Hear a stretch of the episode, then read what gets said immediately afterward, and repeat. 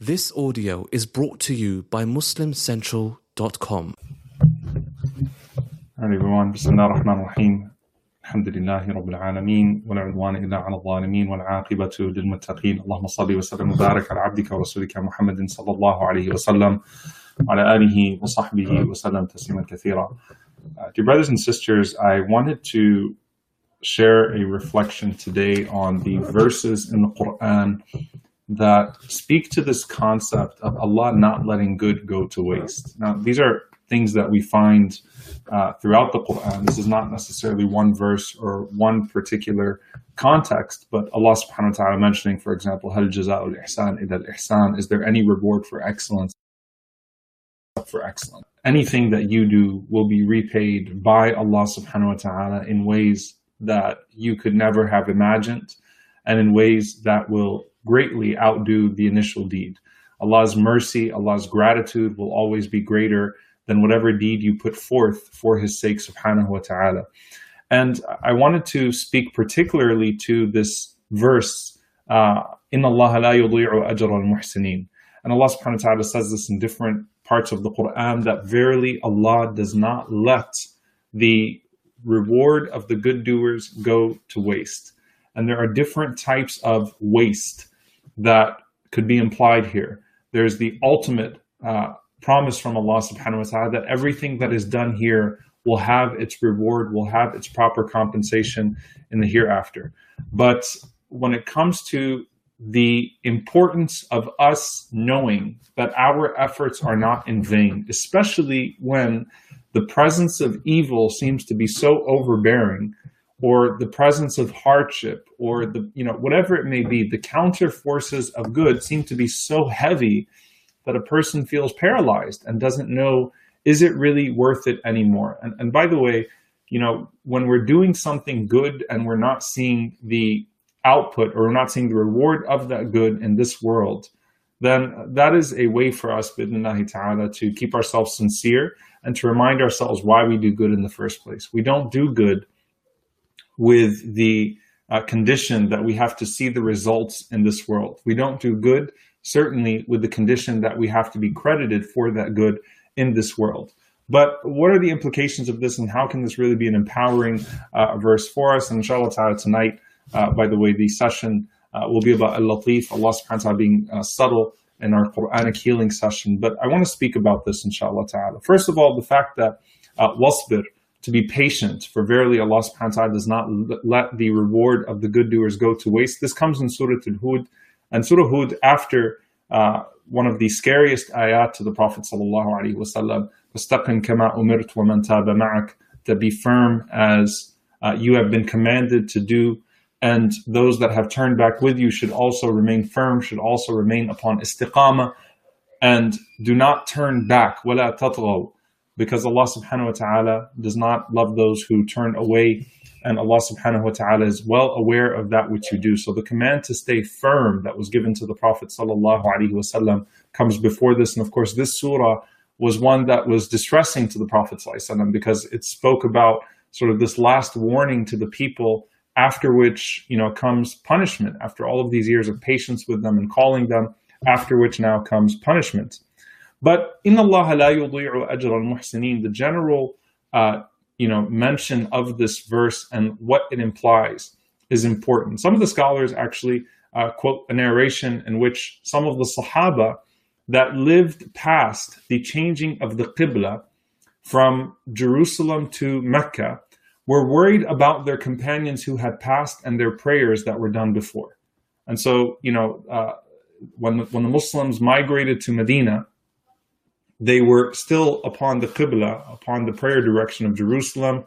And then 16, 17 months in, Allah subhanahu wa ta'ala changed the direction of prayer from Jerusalem to Mecca, from Al Quds to the Kaaba.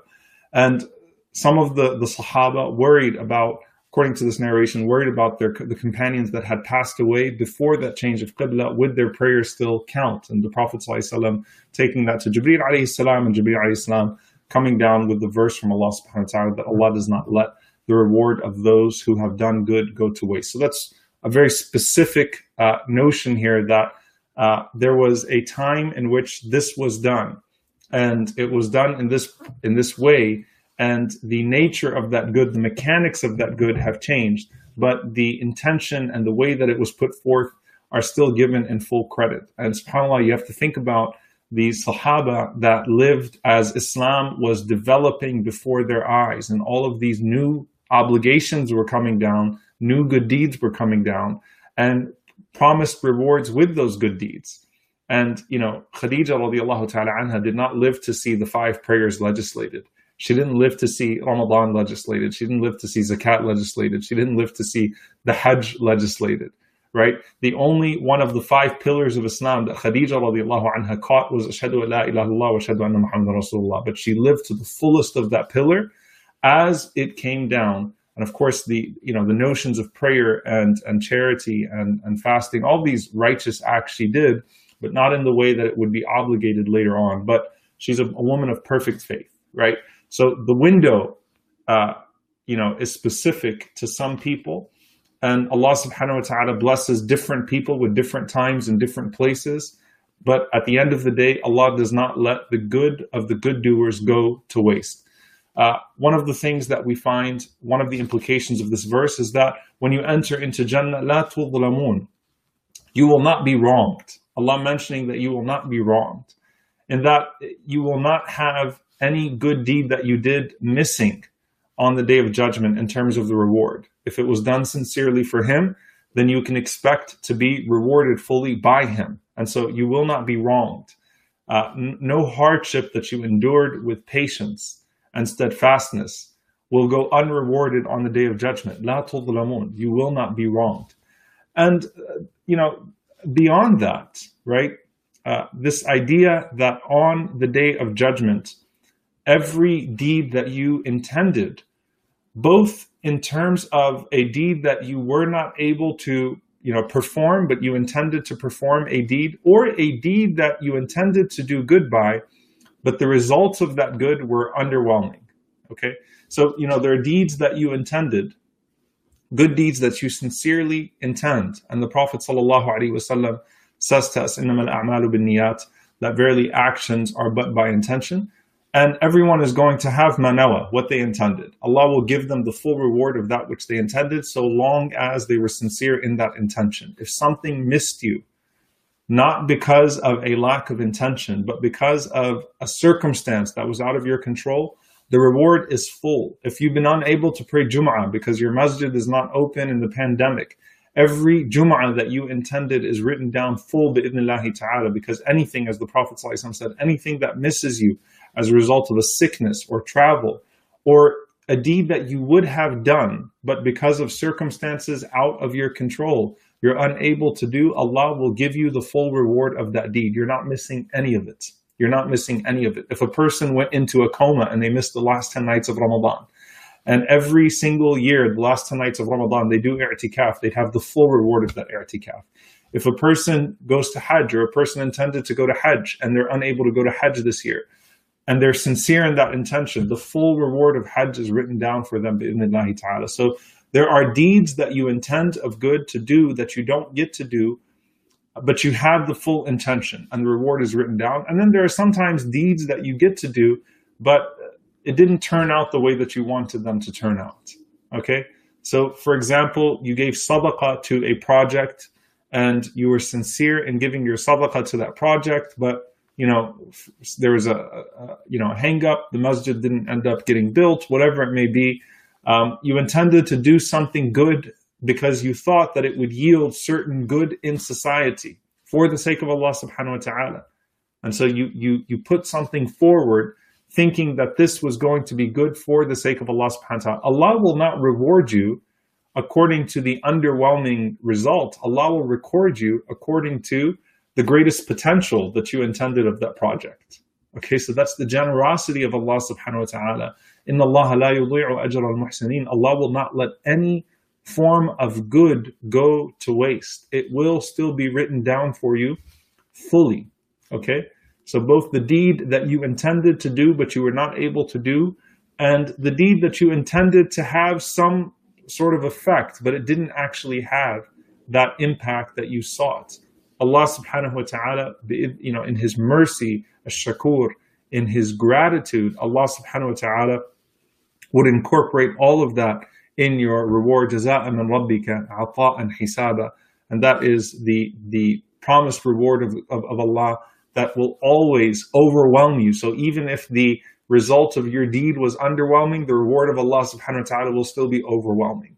And that's part of our husn of our good expectation of Allah subhanahu wa ta'ala. But, uh, you know, I, I want to really speak to um, the impact of good in this life. Okay, the impact of good in this life. And we can root out, you know, insincerity here, that if a person does something seeking praise, then that lowly praise will come in this in this life, and what remains in the hereafter will be uh, will be the opposite of that. May Allah protect us. If a person does something in this life that is good, but to achieve something that is dunyawi in its nature, worldly in its nature, and that's their intention, then you know their reward is restricted to this world, and Allah will choose whether or not to punish that person in the hereafter. Um, but sometimes it can just feel very debilitating right? That, you know, you think you're doing some good and you just, you're overwhelmed by the presence of hardship. It's like, you know, what good is this anyway? If when I'm doing this good, all of this is happening. So if you think about it in the capacity of, of charity, right? And I'll mention this, subhanAllah, and, and I say this, and I don't want to take away from any of the relief agencies and the great work that they're doing. In fact, I want to support that um, you know, you feel like, hey, you know, I'm giving this money to support our brothers and sisters in Yemen or Afghanistan or Somalia or Mali or, or, or, or, or the Rohingya or whatever it may be, right? Syria, Palestine, you can go, the list goes on and on and on and on. And you're seeing that the situation is getting substantially worse. Now, as Muslims, uh, you know, we want a world in which charity is unnecessary. You know, when the Prophet ﷺ tells us about the return of Jesus, peace be upon him, uh, the, when Jesus, peace be upon him, comes back, when Isa Islam returns, what happens, right? Charity becomes unnecessary, okay? Because righteousness is established and affirmed on this earth. And so, as Muslims, we're obviously thinking about those bigger things, right? But sometimes it can feel just, you know, you can just feel so um, you know, uh, debilitated and not really have that motivation, lack the motivation to give anymore to these charitable causes, you still should give to those charitable causes, but you still should work in small ways with the same mentality, with the same mindset towards doing away with the things that are making that charity necessary and not feel overwhelmed by either of the two circumstances. Meaning, yes, my small charity is not big enough to feed an entire village, but it's good enough to feed that one person, and I'm pleased with that, right? And and if I can do more, then I'll feed more. And yes, my advocacy work and the things that I'm doing are not good enough to stop the zulm of this people, the oppression of this people altogether. But if it can stop them by limiting their oppression, or if it can, um, you know, if, if it can stop the oppression to a segment of the people, then alhamdulillah, right? You know, I still don't lose sight of what I want in terms of the entire, you know, the entire eradication of the dhulm in all of its manifestations, uh, political, theological, spiritual, social, all of it, right? That that wrongdoing, I should want it to go away, and I should not belittle the effort that I put forth in that regard. And it's important for us when we say that Allah does not let the good of the good doers go to waste to understand that in this life you don't know what impact you are having. You don't know the inspiration that you are giving to good that you might not even see materialize in your life. And you don't know the enabling that you are doing of good. You don't understand the full impact of the good that you might be enabling, the good that you might be inspiring, or the good that, uh, that, the impact that might coming that might be coming out of your good in any capacity. It's impossible for us to understand the full workings of that. And if you look at people that that do, you know, uh, that go on to do great things, they're usually inspired by a moment that the one who was doing the inspiring might not have deemed very significant, right? You know, it was it was just a, a talk that someone got uh, or it was uh, you know a few minutes that they listened to, or it was something that I saw someone else doing and that inspired me to do something good. And the reward is fully to that person. They might not even know what they inspired, who was watching, right? Who was watching? What ideas were derived out of that?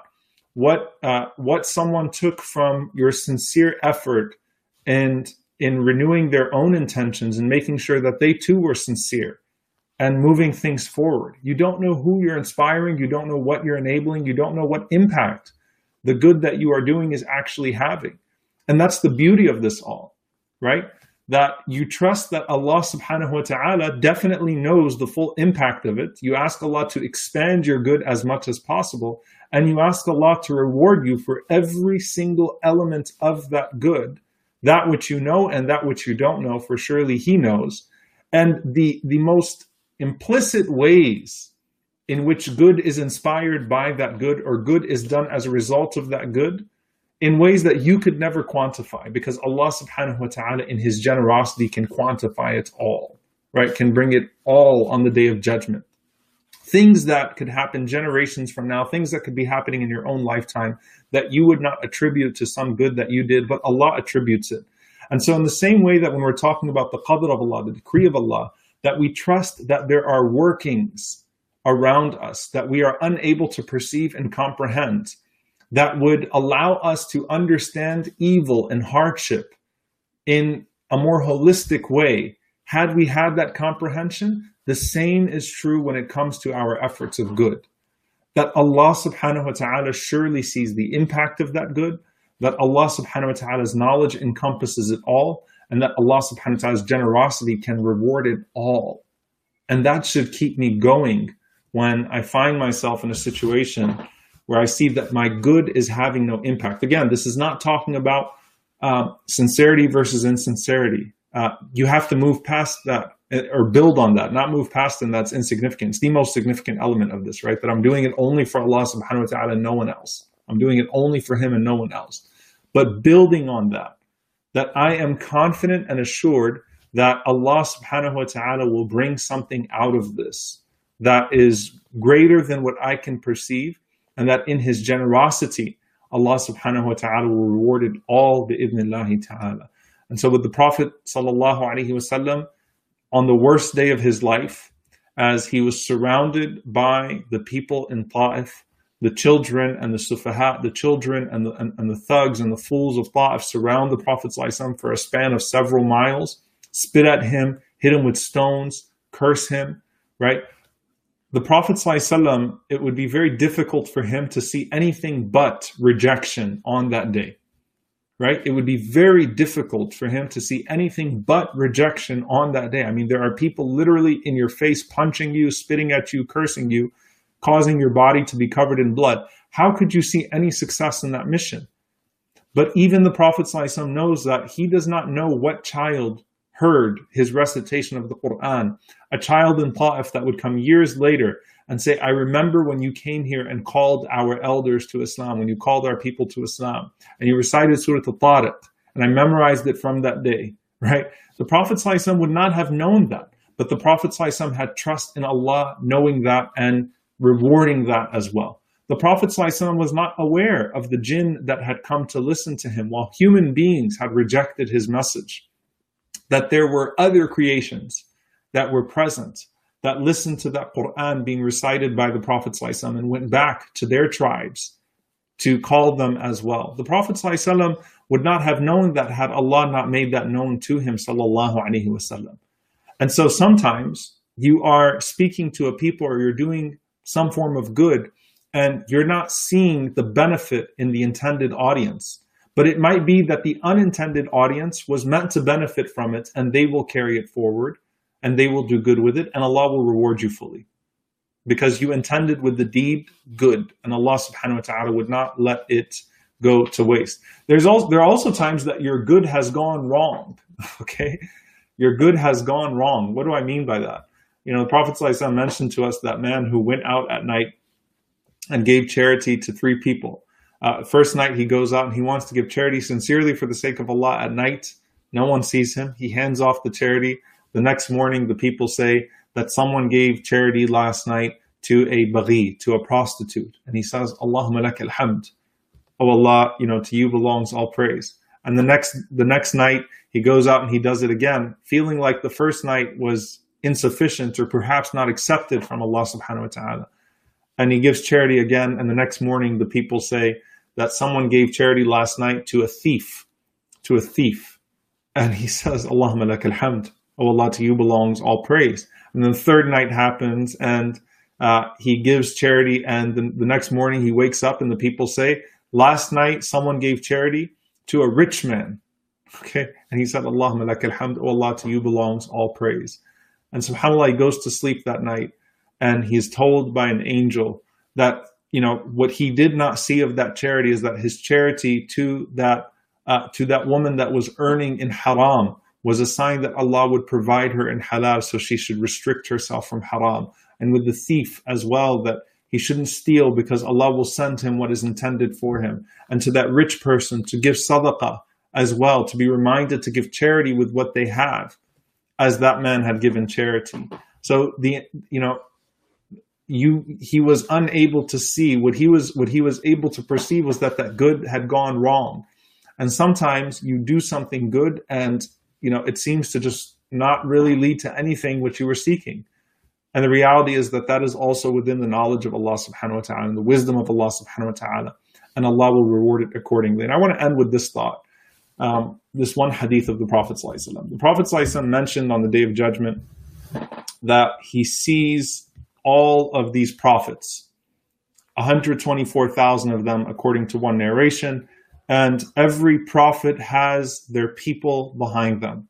Some people, some prophets have 10 people behind them, some have 10,000 behind them, some have five behind them, some have one behind them. And there are some prophets that don't have any followers at all. You know, and, and you think to yourself, why would Allah let a prophet come to earth and have no followers? Right? And what what might that prophet have felt to leave this world and to have no followers whatsoever? To be given a mission to call people to Allah, to have the, the aid of divine revelation, and to not have a single person accept their message? SubhanAllah. Like think about that. Think about that. And the reality is, in Allah la yudi'u ajr al-muhsinin. His reward is not lost. Perhaps this was Allah's way of elevating that person alone. Of course, establishing the hujjah against the people, but, but that Allah uh, loves the servant to elevate this servant and to give that servant a certain reward on the day of judgment. But also that maybe a prophet observed that prophet, that you know, a prophet came after that prophet and observed that prophet and the hardships that they faced and was able to, uh, to, to build on the da'wah of that prophet. Because if you look throughout the history of prophethood, then uh, there is rapid succession that exists, right? Often multiple prophets at the same time. So it's impossible for that person to know the full impact and the effect. But if that is even the case of Allah's prophets, then what about us? Right? What about us? And so it's important for us, bidnillahi ta'ala, to really uh, to, to really embed in our hearts what could then be embedded in our actions, which is a lack of expectation of any observable worldly gain from the good that we do, and a full trust that that gain will exist in the hereafter in ways that we could have never expected. And so we ask Allah subhanahu wa ta'ala to make us amongst the muhsineen, to make us amongst those that do good, to make us amongst those that intend good with our good, to forgive us for our shortcomings. We ask Allah subhanahu wa ta'ala to reward us in accordance with the best of our intentions, to purify intentions so that they are only for Him alone, so that our deeds are only done for Him alone. We ask Allah subhanahu wa ta'ala to make us people of benefit. We ask Allah subhanahu wa ta'ala to guide us and to guide through us to rectify us and to rectify through us. We ask Allah subhanahu wa ta'ala to make us a people of righteousness and to inspire righteousness through us. We ask Allah subhanahu wa ta'ala to make us a people of justice and to work justice through us. We ask Allah subhanahu wa ta'ala to make us a people of mercy who receive his mercy in the hereafter and who channel his mercy in this life to everything around them. We ask Allah subhanahu wa ta'ala to never make us a people who despair. We ask Allah Azza wa to make us a people who always have hope in him and who have hope in his reward. And we ask Allah subhanahu wa ta'ala to make us not amongst those who are disappointed or despised on the day of judgment,